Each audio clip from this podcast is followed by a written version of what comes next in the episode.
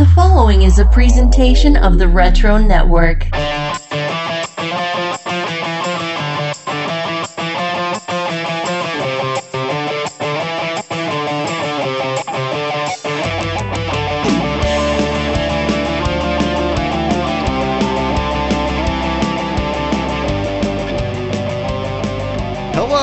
Welcome to episode 12 of The Wizard Files, the special interview series where we go behind the scenes with former staff members of Wizard Magazine. This time around, we are thrilled to have joining us a man who was literally there for ground zero of the Wizard story and experienced all the eras of the Guide to Comics from a very unique perspective. So it is our pleasure to welcome to the show Brian Cunningham. Brian, how are you? Hey, how you doing? Great. I know this is not a common occurrence for you to step in front of the mic and look back in time, so we're very excited to have you here. And I know your former coworkers and our listeners are excited to know what you know. But we always like to go back to the beginning. So we want to know how did comics enter your life and what is your origin story? Uh, I'd say I got into comics through other media, through the Adam West Batman TV show, Super Friends, Mego, action figures, all of those things kind of directed me to comics because uh, I, I learned you could actually see more of these characters' adventures in the comic books and that they came from the comic books. Also, one of my older cousins gave me, uh, out of the kindness of his heart, my cousin Eddie gave me a copy of a book called The Great Comic Book Heroes by Jules Feiffer, and it reprints a lot of classic Golden Age stories in color with annotations by Jules. And a lot of that stuff just blew me away. I still have the book. I, I, always look back on it with fondness and, and it really just set me down a path. And, you know, that eventually led to, you know, a, a, lifelong obsession with comics. Were there particular books in those early days that were the ones that grabbed you the most? The, the believe it or not, the book that got me collecting full time was Ghost Rider. Wow. And I'm talking about the Johnny Blaze, the original series. That was the one that got me hooked because I had a schoolmate who would talk about this character uh, called Ghost Rider, and he, you know, had a flaming skull, and he rode a fiery motorcycle, and you know, I was in fifth grade. I, that there's nothing cooler in the world than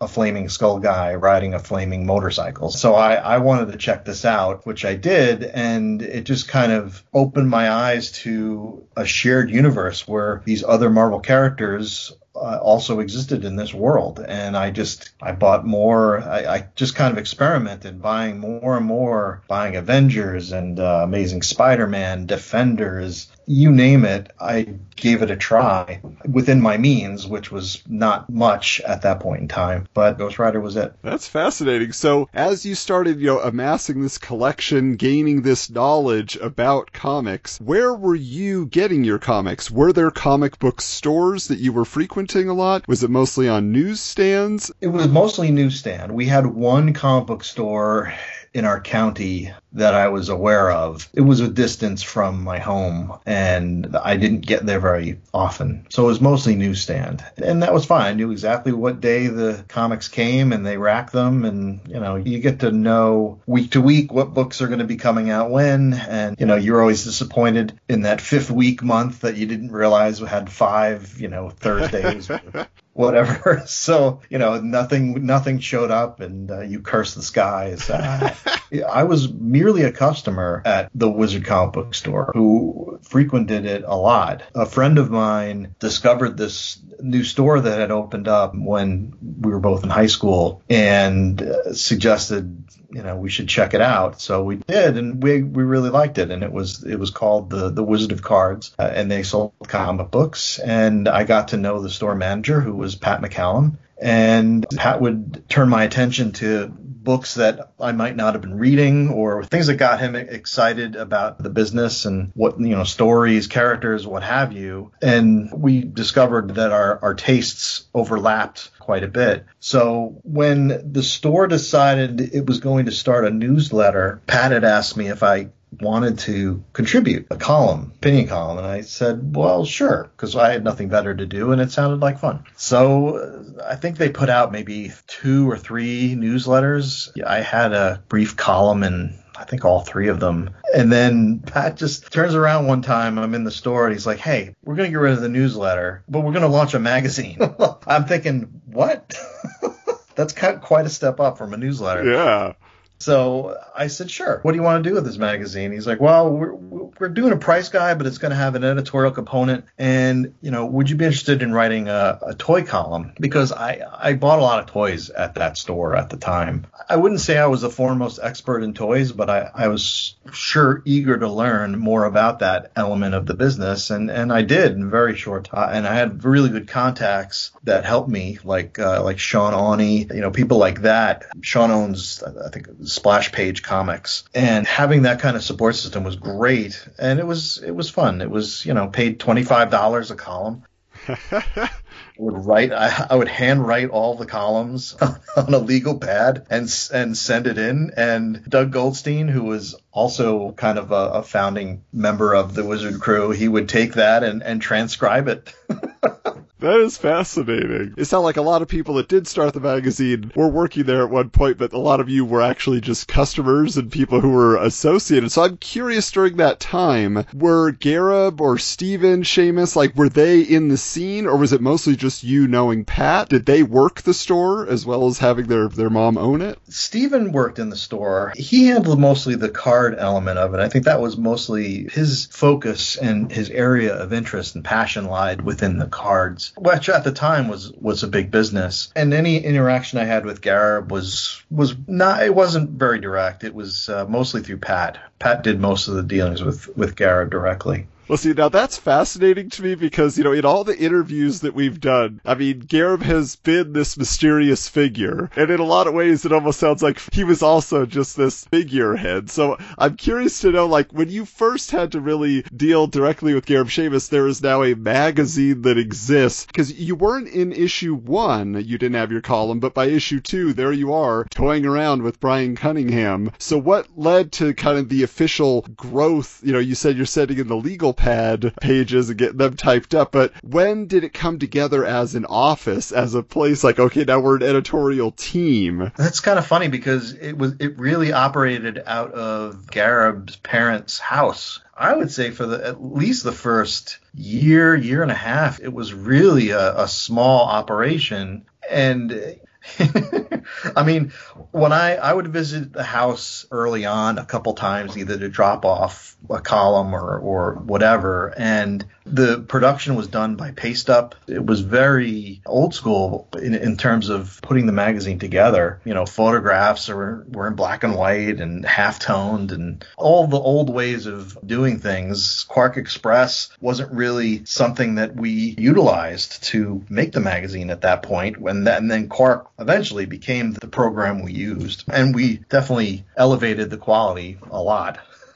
yeah, absolutely. There's a major evolution those first two, three years. Yeah, when, when we hired designers like Brad Fountain and Matt Tierney, they brought with them knowledge and experience working on other print publications. And I think Mike Zinzer also, who was kind of put in charge of the the day to day of just the business. And I, I think between all of them, they injected a lot more of a modern, or at least then modern, publishing operation. Now I'm curious. We you talk about that first year. And the way Pat has told the story in retrospectives that were printed in the magazine is that really by issue nine, you guys weren't doing that well. It was looking like it was going to go under. Then all of a sudden, you get this Liefeld shafted cable on the cover for issue number 10. And then now sales are exploding. And from that point on, you never looked back. Is that your recollection as well? Did you feel like at a certain point in that first year, it's like, well, this isn't going to last? Yeah, like anything. I mean, it, just seemed like a it was just one of those dreams. And I can only speak from my experience, but my experience was, hey, we're going to make a magazine, and it just seemed like this homemade slapdash thing that, that somebody was trying to do, you know, after they graduated college. And I wondered if this was going to last. I didn't. I really didn't have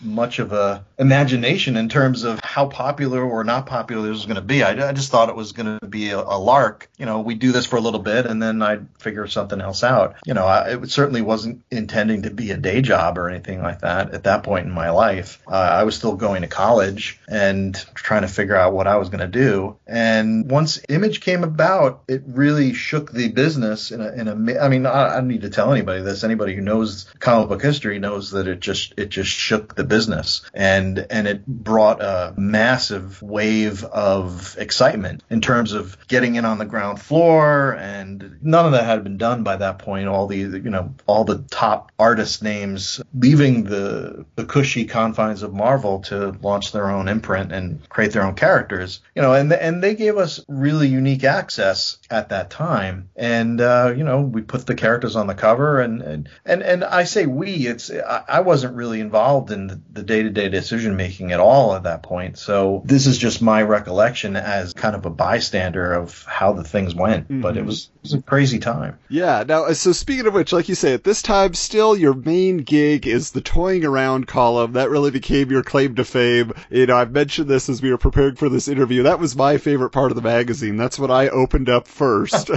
What's what's Brian saying this month? What toys is he going to show me? It was interesting though because even in those early days you had people like X-Men artist Dave Cockrum was writing in to complain about the lackluster Toy Biz Storm figure. There were action figure sculptors giving you the inside scoop on unproduced toys or what it takes to get that stuff done. So, do you have a favorite memory of, of running that feature for as long as you did? Well, thank you for saying that. I mean, it, it's gratifying to, to, know that anybody was reading those things uh, because, you know, I certainly, I just did what I thought was fun. I, I don't know. Every column was like the Wild West. It's like, well, what are we going to do this month? And I talk to Pat sometimes. He'd be like, what about this? I'm like, yeah, that sounds fun. You know, when Dave Cockrum wrote in about the Storm figure, oh, that was incredible. I, at first, I'm wondering, is this a gag? Is this real? And then, you know, it, it, it turned out to be his actual address.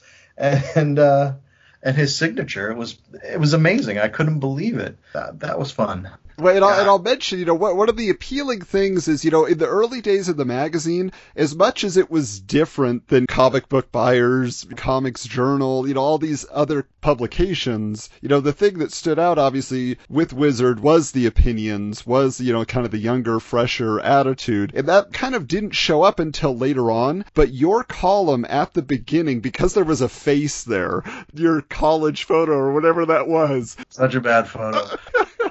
and I know you got reamed for that. You mentioned that in some of the columns, but that but that was like the thing where it, it really did feel like a guy like us writing to us and talking. And a lot of times, yeah, you would just throw in like opinions or stories. You know, sometimes it'd just be. I, I remember. I think there was like a two or three issue run where you're just talking about Star Wars. It's like I collected Star Wars toys, and here's how it went. You know, and so it's like kind of fun to to get inside before we knew all the characters and faces behind the scenes at Wizard. You were one of the premier people, so it was a good entry point. Well, we really had no idea what we were doing in, in many ways. We we were just making it up as we went along, doing it the way I think we felt that that just felt right, and it felt more like fans actually conversed with each other and, and how we converse with ourselves uh, just in the store. And the amazing thing about Pat is he was still managing the store by day. And I think going over to Gareb's house at night and, and working on the magazine. And I don't know if he got any sleep for the first year. I think eventually he left the store to focus more on the magazine, and it's good that he did. It's really incredible how this magazine actually became something of, of value to people. It's it's it's really funny to me, and it blows my mind that the things that we would do on a whim that some people will bring up years later. Even nowadays, they'll bring it up. Like you're bringing up stuff in, in columns I, I probably haven't read since I wrote them. And certainly never in my wildest imagination would, would ever think anything like that would have happened as I was writing these things. Uh, that's that's the kind of incredible thing about all this. The fact that you're you're interviewing me about this stuff that happened oof, 30 years ago is crazy. It's just crazy to me.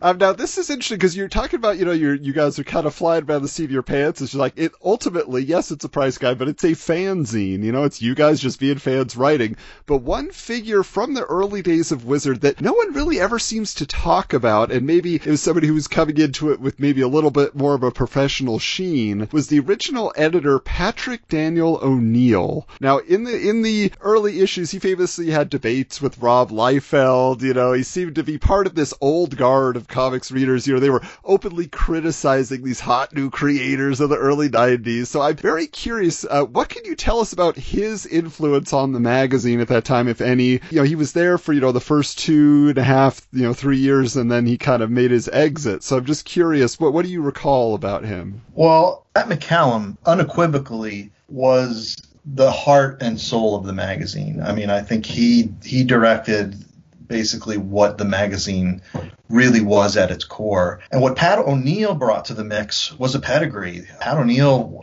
he'd been published in other fanzines. He's done had done a ton of interviews. Was very active in the CompuServe community. He had a lot of contacts. He just brought a, a level of experience that we as a you know a, I say we I was not even on the staff at that point but the magazine ha- didn't have at that point and Pat O'Neill brought that early on. But I think as the magazine matured and I say that very loosely you know we kind of found a, a voice and and I think the direction that the magazine was going in ultimately wasn't one that I think Pat O'Neill wanted to take it in. That's just my recollection uh, of it. I, I, I, could be wrong, uh, but I think that that was what happened, and I think the magazine and, and Pat O'Neill part ways. So as it started to become more of an influential magazine, you know, for you, like you're saying, you maybe you weren't officially on staff, but at some point they had to bring you in. They actually got an office. It actually became, you know, a full operation. So when did you start to realize that Wizard had a major readership, had influence in the comic book industry? Hmm. Well, I came aboard as an intern. I interned there uh, in my senior college, uh, and I, my intention was to be a designer. Now, unfortunately, because our design department relied entirely on Macintosh computer knowledge and QuarkXPress, and I graduated with an art degree with the full intention of trying to draw comic books. But when I interned at Wizard, I did a little design work, but mostly the, Pat knew I could write, at least was somebody I, he can lean on to do stuff so he just kept giving me more and more assignments, you know, writing news stories and doing interviews. And at that point in time, my first day was uh, January 25th, 1993 three, and we were working on the Death of Superman special, and they needed a lot of content for it, and and I I would be in school all day, and then when I was done, my classes were done, I'd go over to the office and and write until I don't know two in the morning, and then go home and and repeat in the morning. So it was a crazy time, but it was fun and it was something that you know I, I never thought I'd be doing. Research on all of the different colored kryptonites. all that stuff was was a blast. And then once we did the Maxx number one half, I believe it was issue number 21, and I think it was the it was probably the single best selling issue we had done at that point, and and actually probably for several years to come. I think it was the number one book that we had done, and the sales of that one half issue for the Maxx was through the roof. And I knew this because we had a relatively small warehouse uh, connected to this this office building that we had mm-hmm. and I would say we had we hired about 10 to 12 people just to work in the warehouse to fulfill orders for this one half. And that happened closer to the summertime I guess of 90 1993 but I knew right then and there I'm like whoa this is a much bigger deal than I ever thought it would be and I thought, I think at that point in time, I thought, okay, well, maybe this is going to stick around for a little while. And when, when they offered me a full time position as news editor, when I, right after I graduated college in May, I, I pretty much did a ton of stuff. I mean, I wrote the news section. I, I was the first librarian, kind of organizing all of the comic books that we had in long boxes. And then thankfully we hired Dan Riley, who came in and, and did it way better than I ever could. Yeah, and we were hiring more, more and more people. We hired Arlene So, who I think just she just came out of high school to be a designer. Uh, we Mark Wilkowski was brought in as a, an assistant editor or copy editor. I'm not, I'm not actually sure what all the titles were at that point in time, but it was really growing. Now, now, I, were, were you still going to comic book stores at this point? Like, if you walked into a comic book store and you saw Wizard on the stand, would you uh, get a little smirk and just kind of mention, like, yeah, you know, I write in there, uh, just, uh, just so you know? yeah. no, I, I'm the opposite of that type. My, and my wife constantly makes fun of me whenever we go into a comic book store. You know, when I was at DC, if somebody would be talking about something happening uh, with DC, and you know, my wife's like poking me, like, tell them, tell them, tell them what's, tell them the truth. I'm like, no, I don't, I'm not going to do that. I'm terrible because I, I, don't play ball that way. Yeah. so I'm, I am no fun. So. Wow. No, no, so this is interesting though because, like you're saying, you, you're hiring staff. It's growing. It's growing. But for you, as it's starting to get noticed, and you're not taking advantage of the you know the wizard acclaim. But what would you say was the biggest perk for you then, as you started noticing? Wow, you know, like like we just have we have a lot of access to the top names, or like what was it for you that was the most exciting thing about working at Wizard and being a part of that team? Oh, it was definitely having access to the big names at the time, mostly because they would start picking up the phone when we called, and it was great. I got to talk to all of my comic book heroes, with the sole exception, I realized this week that the only guy, the only person I didn't talk to that I, I really, in hindsight, wished I did was Alan Moore. Never talked to Alan Moore. That was he was the only one. I talked to John Byrne, Frank Miller, George Perez, Marv Wolfman, you name it, uh, Jerry Ordway, so many people I got to talk to, and Alan Moore, for whatever reason, I I don't someone someone else was always on tap to talk. I mean, I just wonder, would you have been afraid? He's, he seems like an intimidating figure, but if you just had to talk to him on the phone, maybe less so. Yeah, I mean, when you're talking to somebody who's clearly a lot smarter than you are, it, it, it's, a, it's a real challenge. Now, speaking of, you know, kind of hobnobbing, ultimately getting to know these creators, again, they're coming to you. They want the coverage, they want the exposure. At a certain point, we've talked about this uh, on our social media. You guys got involved in a brand new comic convention in Philadelphia called Comic Fest 93. And you indicated that you had run into a bit of uh, a situation. In fact, in an issue of the magazine, you guys printed a formal apology to all those comic book professionals who attended. What can you tell us about what happened here? This damage control you had to run to calm the egos, and uh, what what went on there with the souvenir program guide? Oh boy, the program guide was done by substaff, I suppose you call it. Not a substaff, but like a lateral division. And the uh, the staff was kind of brought on just for that purpose. And for whatever reason, when listing the talent, the talent was listed in terms of like priority listings. Like, you know, you had your A, literally your A tier, B tier, C tier, and the editors of this program didn't edit that part out. they left it in. They left it in the program. So when we were at the convention, I noticed a bunch of talent, and, and some of them took it, you know, tongue in cheek, but they would put by their name tag underneath their name level A or level F. Yeah. Whatever it was. And I, I tried to hide my badge at that point in time, like walking around, like, ah, oh, God, no, those wizard guys, I can't believe it. And I'm like, I, I know, I know. I, I'm just trying to keep my head down and you know not not call too much attention. But Comic Fest was amazing because that was the first big convention I had ever been to, Philadelphia, and I'd been to like school gym, small conventions and stuff, but this was massive. It was unbelievable. I mean, the Peter David, Todd McFarlane debate happened there. And Yeah. I got to see Harlan Ellison speak. I, I saw my first piece of original art, which was a thing that I didn't even know existed at the time. It never occurred to me that this stuff was actually drawn on a board that you could buy later on. Like I, I it never ever occurred to me. And Pat McCallum bought a piece of Arthur Adams art from his Creature from the Black Lagoon one shot he did for Dark Horse, and it was this amazing piece of art on paper, and that started a, a lifelong obsession with original art for Well, me. that, that's what I was going to say because you know I recall you know recently we we got access to this office tour video that you were featured in and were pretty hilarious uh, at your desk, you know, mugging for the camera. But we noticed that in your office space there was a full wall of original art, and I believe somebody said that there was some Watchmen art in there and other things. So what what can you tell us? What what are some of your favorite pieces that you either had on display or you've been able to collect over the years?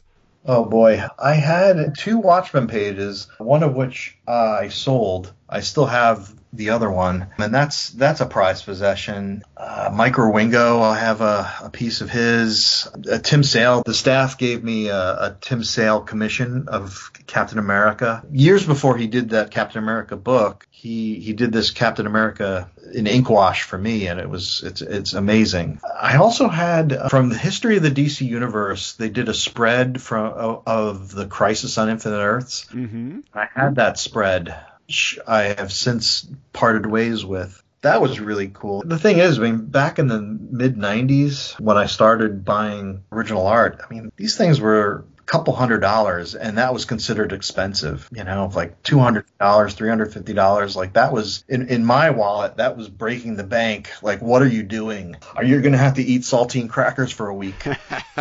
buying this piece of art. But that was what it was at the time. And nowadays, the, the art market is just insane. Now I'm curious, you know, you said that, you know, Comic Fest was your first big convention, but obviously conventions became a huge part of the Wizard business model. Uh, like, do you have a favorite convention story or did you have a preference? Like, were you more involved and interested in the magazine side or were the conventions super exciting for you? Kind of where did you fall as that evolved? Uh, the magazine was still important to me. The, the conventions were kind of a necessary evil in a way. I mean, I I like going to conventions, but when you go to so many, I get tired of them. Like if I sometimes I think if I never go to another convention in my life, I'll be okay with it.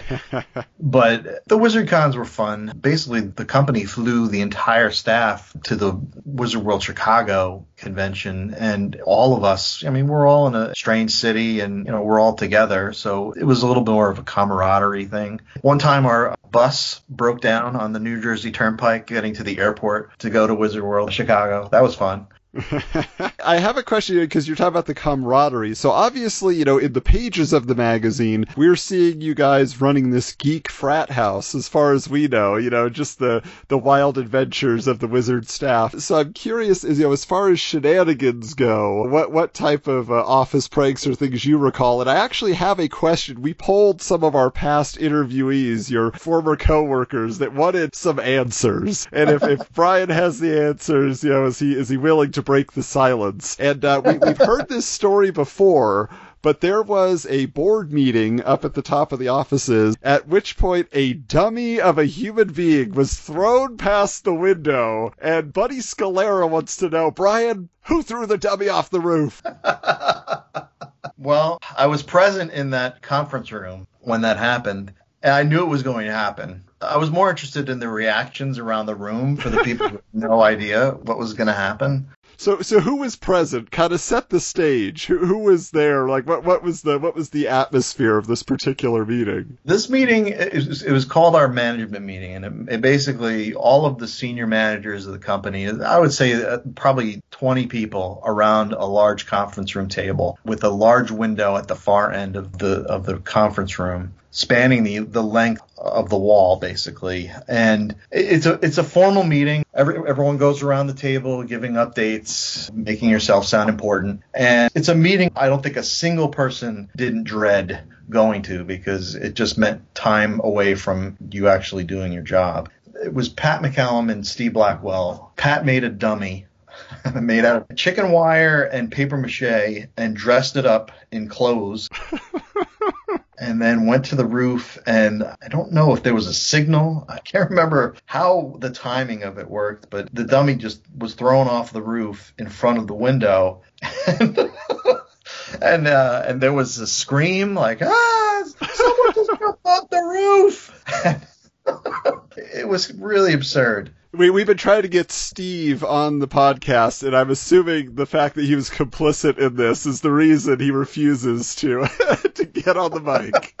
Uh, well, it was a great prank. Uh, it was probably the best prank. Well, there's a few pranks that, that rank real closely with that. There are a few pranks in my office that I confess at the time I was I was not appreciative of, mostly because we're on deadline and I'm I'm pretty focused on trying to meet the deadline. And one time, you know those red solo cups, the yeah, well they were filled with water and and put on the the entire floor of where the area where my office was. So we, you couldn't get to the you couldn't get to your desk like without spilling these cups of water. And and in certain cups it was uh, I think food coloring was put into it and it spelled out April Fools. I don't know who it was, but I think it probably came from Pat and and Matt Senreich, who uh, was always good for these kind of pranks. Head pranksters, huh? Yeah, oh god. There was another prank where they wrapped, I don't think it was the ToyFare office. They wrapped everything, I mean, and I mean everything in tinfoil. Every single, you open up your desk drawer and all the pencils, the erasers, everything would be wrapped in tinfoil. And then uh, I think in a copy editor's office, they taped the heads of each of those editors on everything, like their monitors, their staplers, their desk, their keyboards. Their faces were all over the place. And and months later, they were still finding their faces on things that they had no idea it was still there. Oh, and the best part of that one was on the blinds. One of their giant heads was cut into strips and taped onto the blinds. Wow. It was incredible. The forethought and the planning into these pranks. That is amazing. You mentioned the ToyFare offices there, Brian. And so this is uh, interesting because obviously ToyFare, and maybe I'm incorrect on this, but ToyFare seemed like it became the second most popular publication produced by your offices. And, you know, Anime Insider, Inquest, you know, they had some good runs too.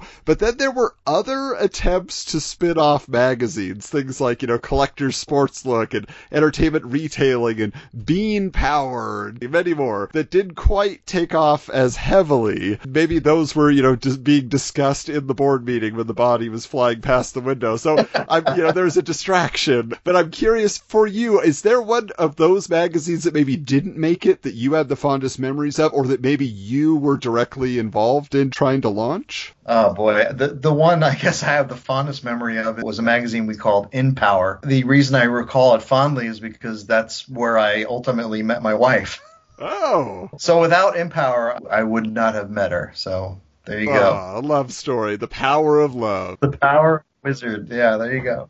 So I'm curious with that because this is actually not a magazine I'm familiar with in the list of Wizard publications. So what was that magazine about? Well, it was a it was trying to capitalize on the youth culture at the time, which was you know uh, Beanie Babies and the growing anime market and manga, you know, Sailor Moon, Power Rangers. I mean, all the all the things happening. Uh, Pokemon. It, it definitely skewed way younger than any of the other magazines. And it was a good magazine. It just never found its footing on the newsstand, which is where we needed it to, to find its footing. You know, it's unfortunate. It, it was a good idea, it just didn't go anywhere. Okay, wow. So yeah, that's actually a revelation for us. So that's pretty neat. You're gonna have to track that down in Power Magazine. I think maybe a handful of issues came out. Maybe I, I, it, it didn't last terribly long. Now, you know, over the years, when you have that big a footprint in an industry, you, you become the subject of many criticisms. You know, there's always, you know, the artificially inflating comic book values to sell at the family comic book store, burying certain publishers, which just never panned out. If a book was popular, it seemed to show up, you know. But what were some of like the wildest or weirdest controversies that you remember being associated with Wizard, whether you were directly involved or people mentioned it to you? You know, the, the strangest one was probably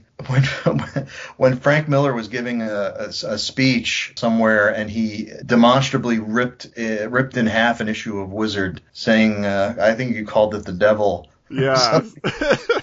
Which you know, it, it's totally his prerogative. That's how he felt at the time. I'm not going to argue with him. But that that that I thought was odd. I mean, luckily the magazine and Frank patched it up a few years later. Yeah, I mean, I think when the magazine launched Black Bull, that was a little strange too. Like we're doing a magazine about comics and trying to be impartial and but we're also a publisher of comic books that we're told we need to cover. That was a weird blurring of the lines that I wasn't terribly comfortable with but that was the gig. So you, you're either on mm-hmm. board or you're not. Yeah, we, we've definitely heard about that in the past. How certain publishers were like, "Well, as long as you're publishing your own comics, we can't talk to you." Yeah, that that's wild. Now, one thing that I'm curious about though is obviously Wizard just grew and grew and grew in popularity, and a lot of times it got criticism for being, as you alluded to earlier, a little bit too immature, and yet that seemed to be part of the formula. So, you know, say like a decade in, did you guys have it down pretty clear? You're like, this is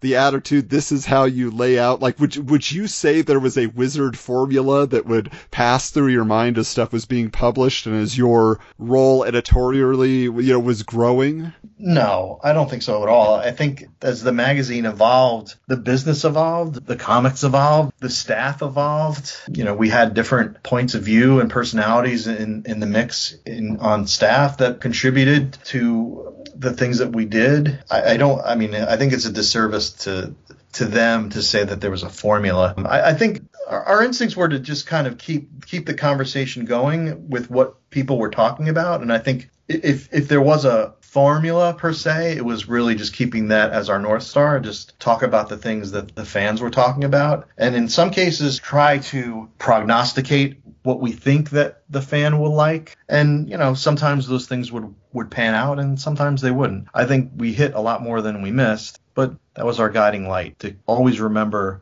who our audience is. Obviously, you know, we, we have a staple question we ask all our guests, and you've mentioned before that, you know, Pat was definitely the, you know, the heart and soul of what was going on there.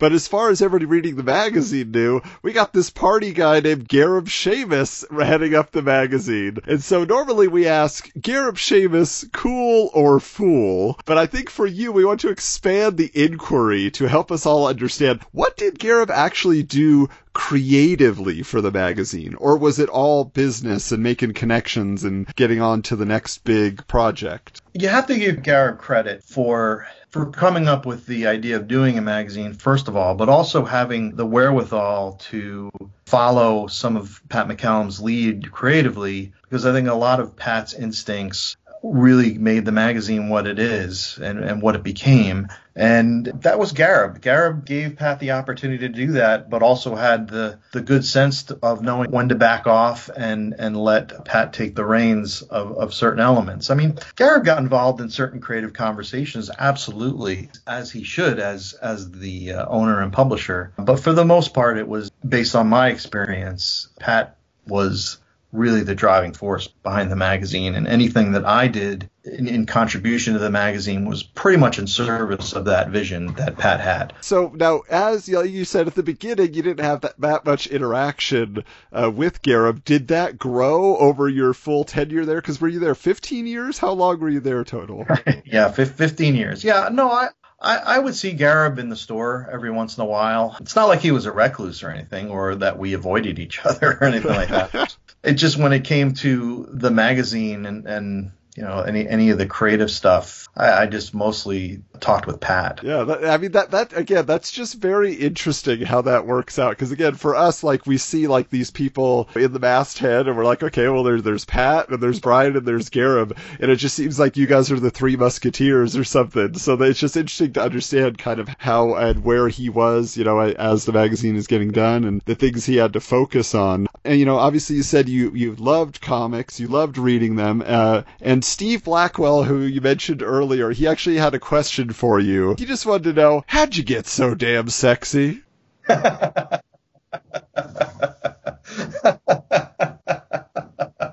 But he also mentions Brian has an encyclopedic mind for comics and how to make them, and he also does great caricatures and has been known to do some impressions. Now, I'm not going to put you on the spot here unless you have a go-to impression. I just want to understand what are these impressions he would refer to? Are you doing cartoon characters? Are you doing impressions of people in the comic book industry? Yeah, I would just I would call someone from another room and complain about coverage or something somebody wrote or somebody gained inappropriate access to a, an event that they shouldn't have gone to. when of course they were totally, you know, everything was fine. Was, I would pull at some of the strings and unravel certain things.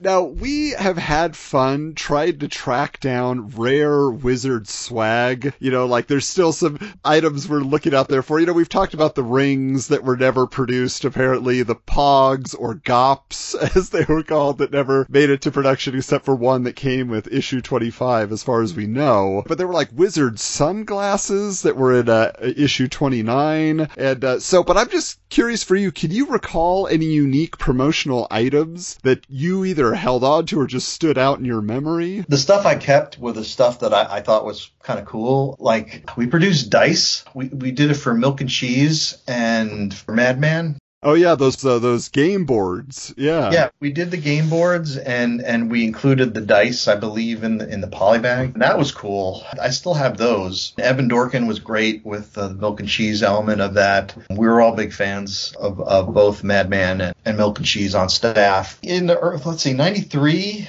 we started to do these creator uh, I think a Creator Spotlight trading cards that I think they were chromium or no, no, they, there was a spot varnish on them, and we did one with Matt Wagner and Grendel. We did Jeff Smith with Bone. We did one with I believe Mike Allred and Madman. We did a whole bunch of these creator-owned indie indie character cards that we had polybag, but they didn't really prove to be that successful, so we stopped, which is a bummer because they, they, were really our, our design. I know our one designer Matt Tierney really put his heart and soul soul into that because he loved that stuff so much. And there was all original art. It was all done just for the cards, but for whatever reason, they didn't last that long. Yeah, especially in the early days. I know that uh, you know those image cards. You know when you guys had like almost exclusively image characters that polybagged in. That was huge. Sold a lot more copies that way. I bet. Yeah, I, that, I think that started the ball rolling on that stuff, and and I think that that allowed us to kind of expand the scope beyond just the the core image stuff. So we were trying new things. Mean, we were just doing so many things off the cuff of things that we thought were cool, and some of them did well, and some of them didn't do as well. Speaking of swag of the comic book variety, one of the things that you guys got access to because it had to be covered in the magazine were some sculpture busts. Now, you famously curated a gallery of Randy Bowen sculptures around your office area, and almost everybody everybody we've interviewed has mentioned that when they first arrived in the Wizard offices, seeing this beautiful tribute to the characters they loved. How many of those did you end up being able to take with you when your tenure at Wizard ended?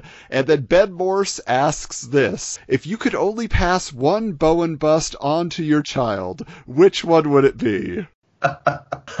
I took them all. I took every one of them. They did belong to me. They were all purchased by me. Um, and the reason I did that was I'm kind of OCD about aesthetics, and you know, I kind of wanted our, our wizard bullpen to, to look unique and interesting. And, you know, I, I, wanted the people that worked in the bullpen to be able to look around and see cool things. That was important to me to be able to do that. And geez, Ben, what a question. if I could pass on one Bowen bust, which one would it be? Ooh, that, that's a good question. Uh, it would probably be Taskmaster. Oh, wow. Okay. I don't think anybody saw that one coming. Any particular reason? Well, because a bird once flew through the wizard offices and knocked into my Taskmaster minibus and dropped it on the floor and it shattered.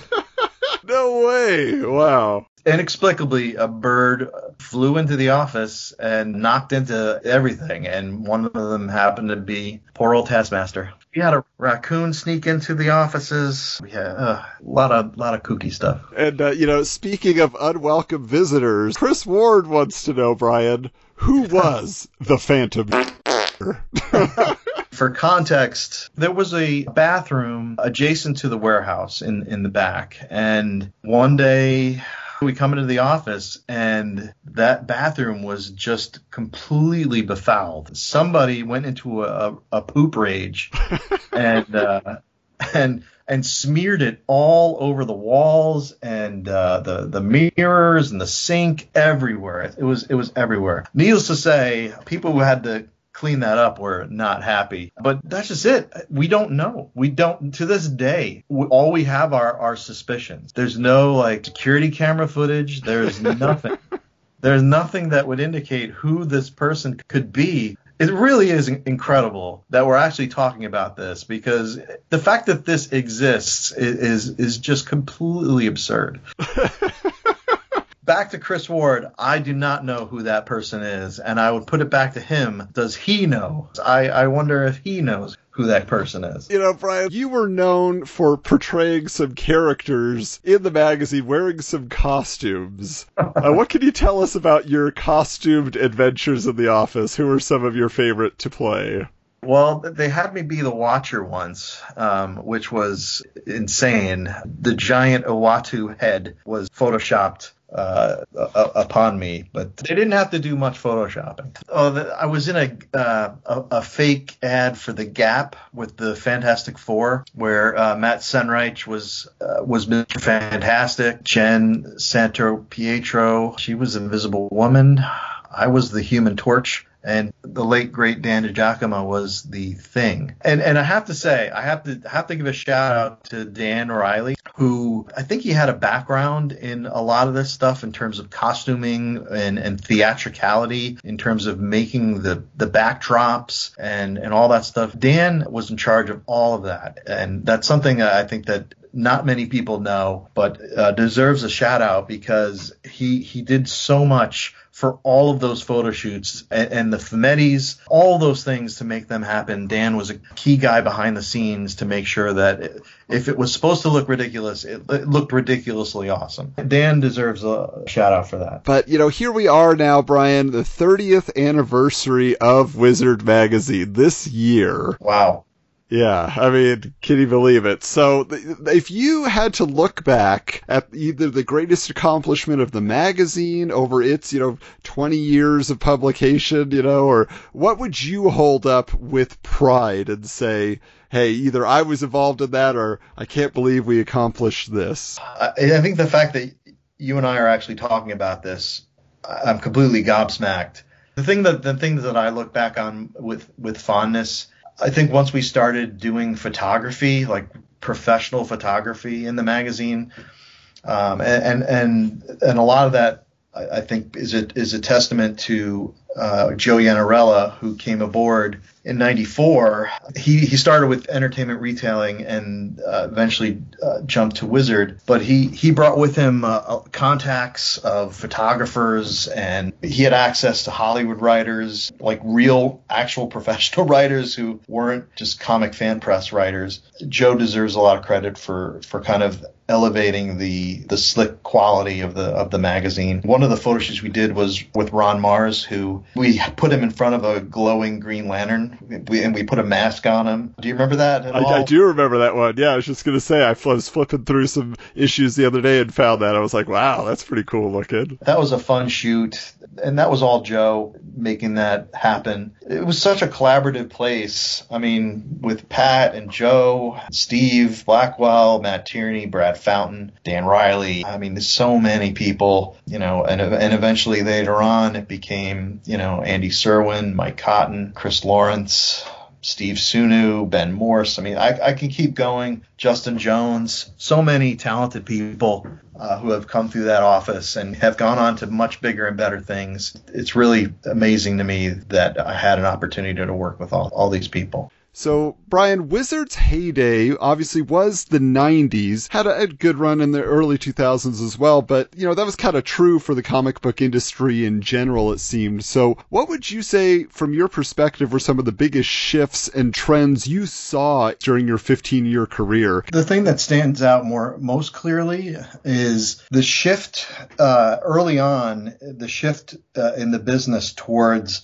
a more artist centric business where the art artist had more power on the pendulum, you know, which which led to big Marvel number ones and then Image, and that lasted for most of the, the decade. Then I think in the early 2000s, that pendulum swing swung back the opposite direction and favored the writer more heavily and I think in in kind of the 20 years since the early 2000s, we're only starting to see the pendulum kind of get closer to more of a balance. You know, only two years ago, uh, and actually probably still right now, is you'll see press releases and uh, promotions for mostly writers. And the artist if they are mentioned at all barely get a mention. You know that that was something that as an editor was uh, was problematic to me because I, without the artist there is no comic. So hopefully that pendulum will strike a, a, balance back for the first time since probably the late 80s, which is probably the last time you, you really saw you know, a writer artist team get the same weight as opposed to just the artist or just the writer. I, I think it's interesting, you know, just to that point real quick is, you know, obviously in the early days, yeah, like that was all the big talk is, is the artist more important than the writer? And yet it seemed like when the interviews were taking place, the actual creatives behind the scenes were saying, oh, no, no, I mean, it's, it's a collaboration. It's collaboration. It's just the artist that got more attention took advantage of the fact that they could uh, have that power to just push a little bit more their ideas ultimately. Well, the artist is kind of the arbiter of the story outside of the editor of the book. Yeah. So, I mean, really what the artist puts down on, on the page is how the story is told. Uh, so yeah, it's, it's, it's a visual medium. No, no doubt about it. The other thing was the emergence of what's now kind of pervasive is is the superhero movie, starting with the X Men movie in 2000, and obviously it was a big deal not only in the comics community, but you know I think uh, you know Hollywood itself. Actually, that's you know I I don't think Hollywood even understood what what they had. Um, I, I, think they thought, well, maybe maybe we'd make a movie and get some money out of it. But it it started a revolution that was, you know, over the course of uh, you know, probably over, over the next decade in the, in the early 2000s to like 2010, where things started to really come together in, in terms of the Marvel theatrical universe covering that stuff early on, we had very polite meetings. I remember going to 20th Century Fox's office in 1999 in, in preparation for coverage of the X-Men movie. Matt Senreich and I went and got to meet with the, uh, the PR person in charge of that particular film. They were very nice, very cordial, and gave us uh, access. But I don't think they understood at the time what they had. And then I think with the sequel X2, our access tripled.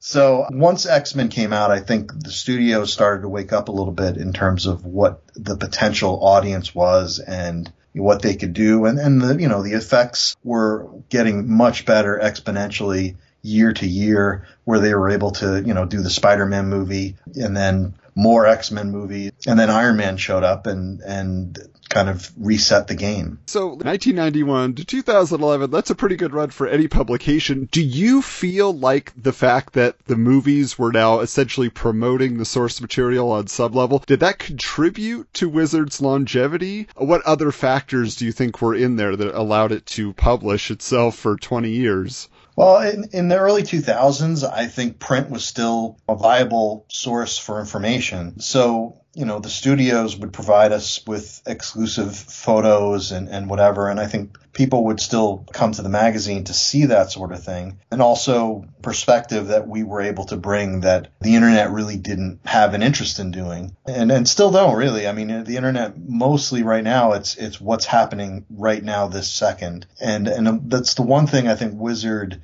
did simply because we were monthly and we weren't going to break a lot of news because of that. But what we did offer was perspective and, you know, doing things like group interviews, Q and A's with multiple sources together, riffing off of each other. We were able to do pieces on, you know, Bill Finger before it was hip to do that. Steve Ditko, you know, creators that I think had a mystique about them. We were able to do more with that. Jack Cole, we did a, a, great feature on Jack Cole that I was really happy with. So, I mean, really perspective pieces were, were something I, I felt that we did really well uh, by comparison to our competitors. To, answer your question, the movie certainly gave us a boost in the early 2000s, no doubt about it. And I think as the internet became more of a central source of information that wound down for, for us a little bit. Right. And, and it seemed like, you know, in trying to restructure the focus or whatever it was, you know, because obviously as the magazine is here now, the 21st century, you know, like the first five, six years, pretty strong. And then, like you say, the internet started to take over. And I think a lot of readers remember that shift occurring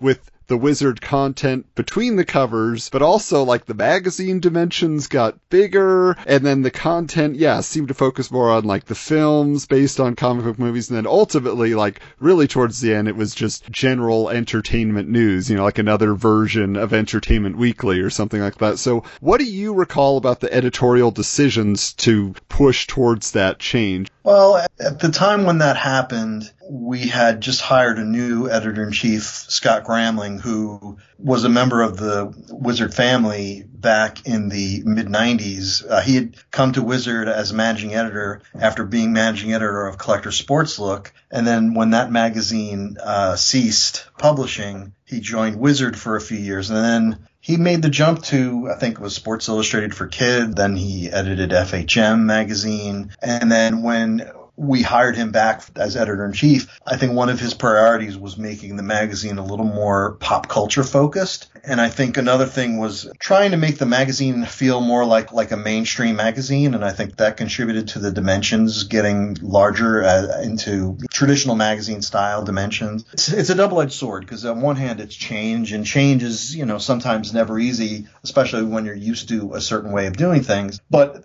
the larger dimensions also allowed for us to put more on the page. I'm pretty sure the designers were, were happy having that kind of real estate to play with versus the smaller dimensions of the comic book size magazine. And we were able to do a little bit more splashier graphics and photography, things like that. But the jury's out. I can only say it was interesting change and it, it's one that I wasn't apprehensive about it. I was a little concerned because I was just so used to being comic book sized and being so comic book centric. But making the shift to more pop culture made more sense in the grand scheme of things in terms of just the, the magazine's survival in 2007, 2008. Obviously, you know, when you're talking about Scott coming in as editor in chief, that means Pat McCallum then had to make an exit. So when that occurred, and obviously he has been, you know, like everybody who we've interviewed and, and you yourself have said, you know, he was the one really with the traditional vision that Wizard had had all this time and the attitude and all those things. Now, we got ourselves in some hot water with Rob Liefeld early in the podcast where he, you know, blocked us and got angry at us because he obviously has his opinions about Wizard, and specifically it was because he had called out you and Pat, a bunch of other, you know, senior staff members as having run the magazine into the ground. And we pointed out the fact that, well, no, no, no, they were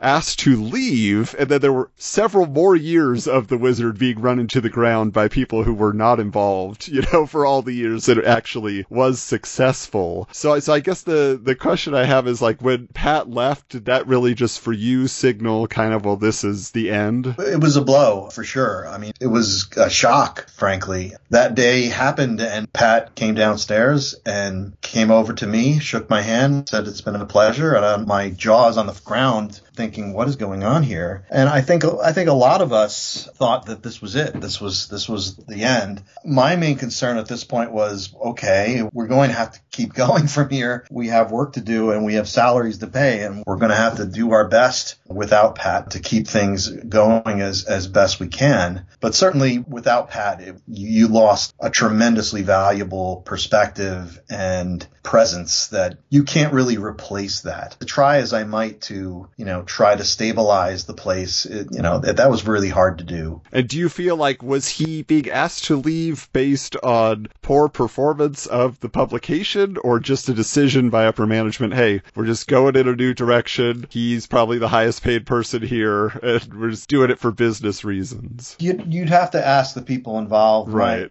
My, my understanding is it was a management decision. Uh, it did not have to do with performance. That's, that's my understanding of it. I could be wrong there, but Mhm. that's, that's what I that's what I seem to recall. It was more just we're moving in a different direction. You weren't too much longer for the company at that point, so what can you tell us about your final days with the company as well, and kind of what your attempts to keep the attitude and the fun and whatever it was before as the changes were being made, and what led to you ultimately uh, getting laid off yourself? The year year and a half leading up to my my departure, the, the company was undergoing changes and people were being let go pretty regularly. It, it's funny when Pat left in 2006. One of the things I think that came about as a result of that, believe it or not, was we, we kind of, at least I feel that we came together as a group more than we ever had. And I think we realized that we're stronger if we stick together. And it was an interesting time in that we all just grew closer, I think, as, as a result of that shared experience. But leading up to my exit, the writing was on the wall. I, I knew it was a, a likelihood. It was more a matter of when than if. But given that, uh, you know, I still tried to do my best in the job. I think the last big project that I had worked on was Wizard number 200. I was asked to focus solely on that. I think I took two months off, three months off from editing the day to day of the main Wizard in, in preparation for this anniversary issue. And, you know, in hindsight, to me, it's my love letter to the magazine and to the business of comics during the time that Wizard had existed. And I really poured everything I had into that book. Uh, and it's actually, you know, I, I don't have a single issue of Wizard in my possession Really?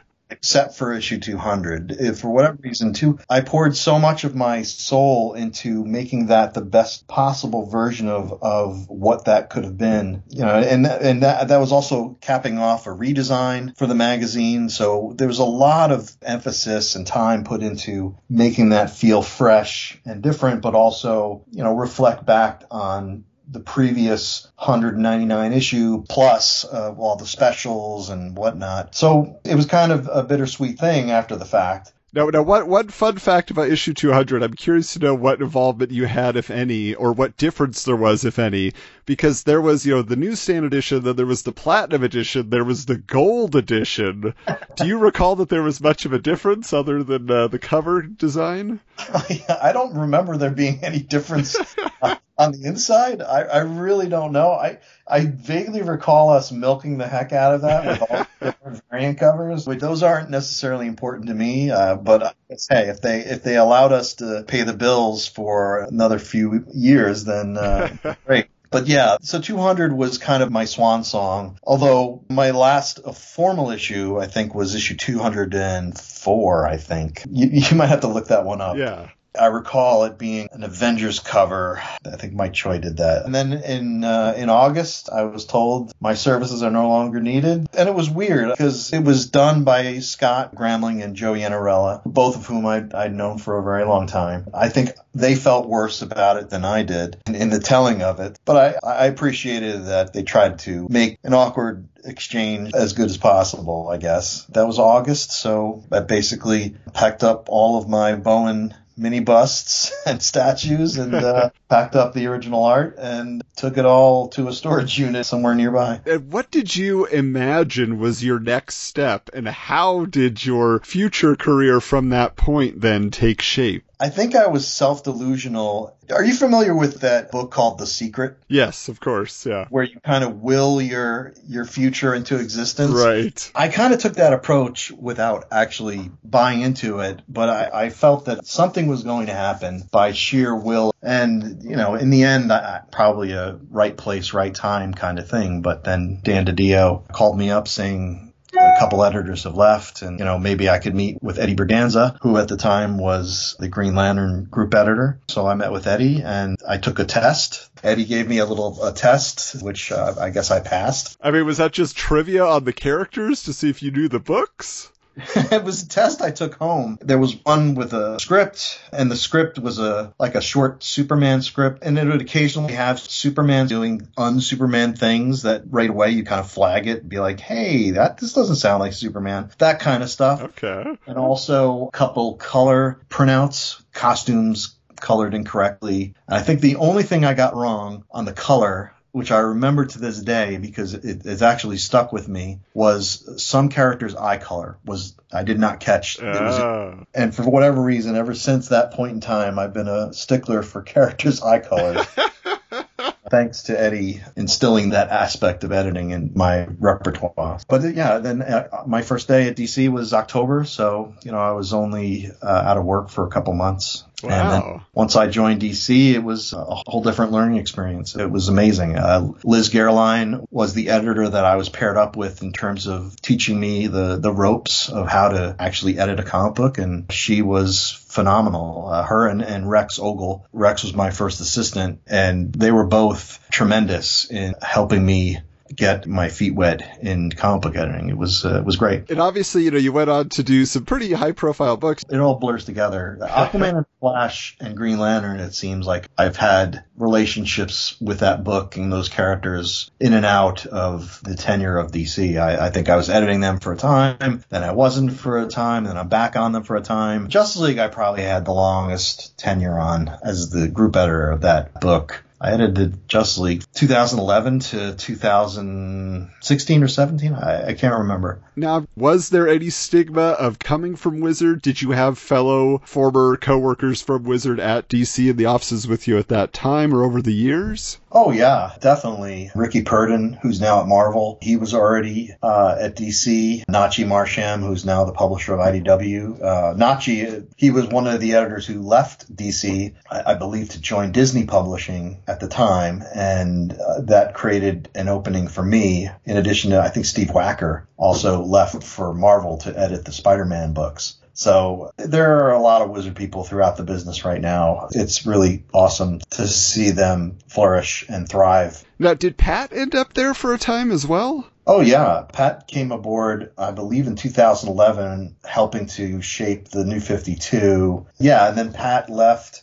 to join the creative services department, which was headquartered in, in Burbank, and he was the video game liaison for DC. And and then he came back to editorial several years later as executive editor for for DC. So obviously, you know, all these years, you said at the beginning of the interview, your original intention, you went to college for an art degree so you could get into drawing comics and doing all of that. That all those years later, after being an editor at a magazine, you end up being an editor in comics. So for you, is is it something where everybody at you know a major publisher is it just i- everybody's ultimately just a fan at heart? Is that the qualification? It's not like you go to school to be a comic book editor. So sometimes people could be critical and say like, well, what does he know about making comics? It's like, well, what did such and such person know about making comics before they became, you know, super popular? You know, it's just like everybody starts as a fan, everybody learns, everybody has a, a path that gets them there. I think if you're a fan, it certainly doesn't hurt. But really, if if you if you're going to work in comics, you kind of have to love it. If you're not going to love being involved in comics, then it, it's probably going to be a lot of work that you're really not interested in doing. You are juggling a lot of balls in the air when you're editing comics. If you're involved in any any facet of comics, I, I think you have to love it. It's a great business. It's a great industry. It's a great field. I certainly never want to leave it. Now, we've talked about this uh, off the air, and I guess we'll address it now, but recently, Wizard World relaunched Wizard Magazine as something really ultimately it seems like these early issues at least are more of a promotional pamphlet for their conventions with some articles mixed into it but it's got the Wizard logo on the front. It's kind of got the format of the later era of the magazine. So do you think in your mind because obviously Wizard as an entity has been dormant for quite a while is there a format that Wizard could return maybe in its former glory in today's marketplace? Do you think it'd be better as a website for news or like a YouTube channel, but with that same attitude? Or do you think it was just a moment in time that Wizard as it was really worked? Well, I wish them all the best. I don't know if you can replicate what Wizard was in its time. Um, it, it, it,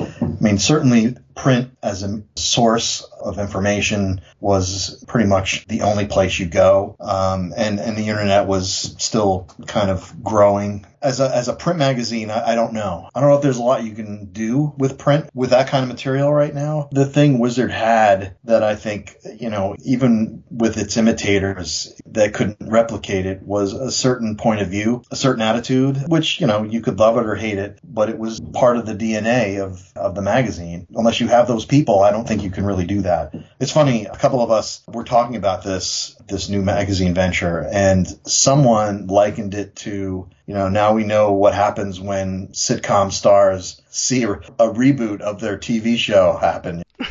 they're not part of it, you know. So it, it, was it was a funny analogy for me. It was great. I hadn't thought of it that way, but it made me laugh. I, don't know if it's to feel like Wizard. I mean, if people go into it thinking they're to get something that they got 20 years ago, they're likely not to get it. For you, I mean, if you just had to relate a feeling or a word or just like the briefest description of to say, when I think of Wizard, this is how I feel, or when I think of Wizard, this is what it means to me when I think of Wizard, it's certainly much more personal than than just the magazine. When I think of the magazine, I, I think of the first 15 years of my professional life where I, I learned so much from so many people. I made a lot of mistakes. I made all, you know a, a lot of decent decisions. A lot of things in you know in your growth trajectory. It's kind of it's kind of incredible to me that it was only 15 years. You know, I guess 15 years is not a lot to sneeze at, but it felt like a chapter of my life that I'll treasure. I mean, it wasn't always rainbows and sunshine. We had arguments, we had disagreements, managerial decisions that weren't to my particular liking, or even managerial decisions of my own that in hindsight I regret, but, uh, or at least don't feel good about. I don't like to live with regrets, but Otherwise, to me, you know, the fact that I, I was paid to do that for 15 years is incredible. I never went into it thinking that it was going to be a, a lifelong profession. So I'm, I'm really kind of stunned that we are still talking about it. if there's anybody listening to this right now that is not a former coworker who would be even remotely interested in, in anything to do with Wizard Magazine. It's still mind boggling. Yeah, well, and I, and I, will tell you, Brian, yeah, you certainly made an impact on a lot of us. We very, very much hold Wizard uh, close to our hearts on a, on a daily basis for some of us doing this podcast. But for the rest that we are able to share these stories with, they just, the enthusiasm that comes through every time we just share a page from Wizard or a cover, people are like, I had that. Oh, I read that issue so many times. You know, like it really did stick with a lot of us in our formative years. And even, you know, we've talked to comic book shop owners that were just like, oh, it was great. It was such a breath of fresh air. We loved having it in the store. It brought so much more interest. So, I mean, you guys definitely did a, a great work at a great time when people were excited and only added to that enthusiasm for those of us that were either discovering comics or for those who maybe needed uh, a little push to say, hey, comics can be fun again. You know, you, you guys definitely all together as that group, as that, that attitude that congealed so perfectly. So we're grateful for the opportunity to celebrate it with you. Again, we thank you so much for being a part of this and sharing your story and, and uh, letting us in on some of those unanswered questions. I appreciate it, and uh, I hope there's some interest in, in this. Thank you. And once again, thank you all for listening. We really have enjoyed putting this series of interviews together. It really was a pleasure having Brian with us. But the alumni keep on coming, as next time around we have Doug Goldstein will be joining us, sharing his perspective, his stories, how Wizard entered his life and ultimately launched him into a career on television with Robot Chicken and so much more. So we hope that you will be back to join us. Again, always an invitation. If you've been a little shy about getting on the mic, remember, this is about celebrating all that you did. Who doesn't love to talk about themselves? Some of you might might not. But we want to hear from you. Do it for us. Do it for the fans. This is the 30th anniversary of Wizard, and your story deserves to be told. Also, if you're in communication with somebody who may not know about the show yet, who used to work at Wizard or one of the other publications, certainly send them our way. We would love to give them an invitation as well to join us. Now, for those of you who are enjoying all the Wizards content, whether it's on our YouTube channel at Wizards Podcast or on Patreon. Yes, patreon.com slash wizards comics, where we have so much more content coming to you on a monthly basis. A bonus podcast series, 90s Super Cinema, where we choose one year of the 90s and select a comic book themed movie from that year that you, the listeners, vote on. We have some great in depth discussions about these movies. Plus, this time around, we are going to talk about the Teenage Mutant Ninja Turtles film from 1990. You voted on it. Why not hop on over on Patreon, join the Cool Core, and uh, hey, get yourself some bonus content in addition to videos. You can join and get FaceTime with the hosts of the Wizards podcast. Yes, Stephen, Michael, and myself have a geek group chat we hold monthly for our Big Cheese patrons. And of course, you also get to select your own videos there. There's just so much that we want to do and bring to you, so we hope that you will join us. And don't forget to follow us at Wizards Comics on Twitter, at Wizards underscore comics on Instagram. And until next time, we're closing the files.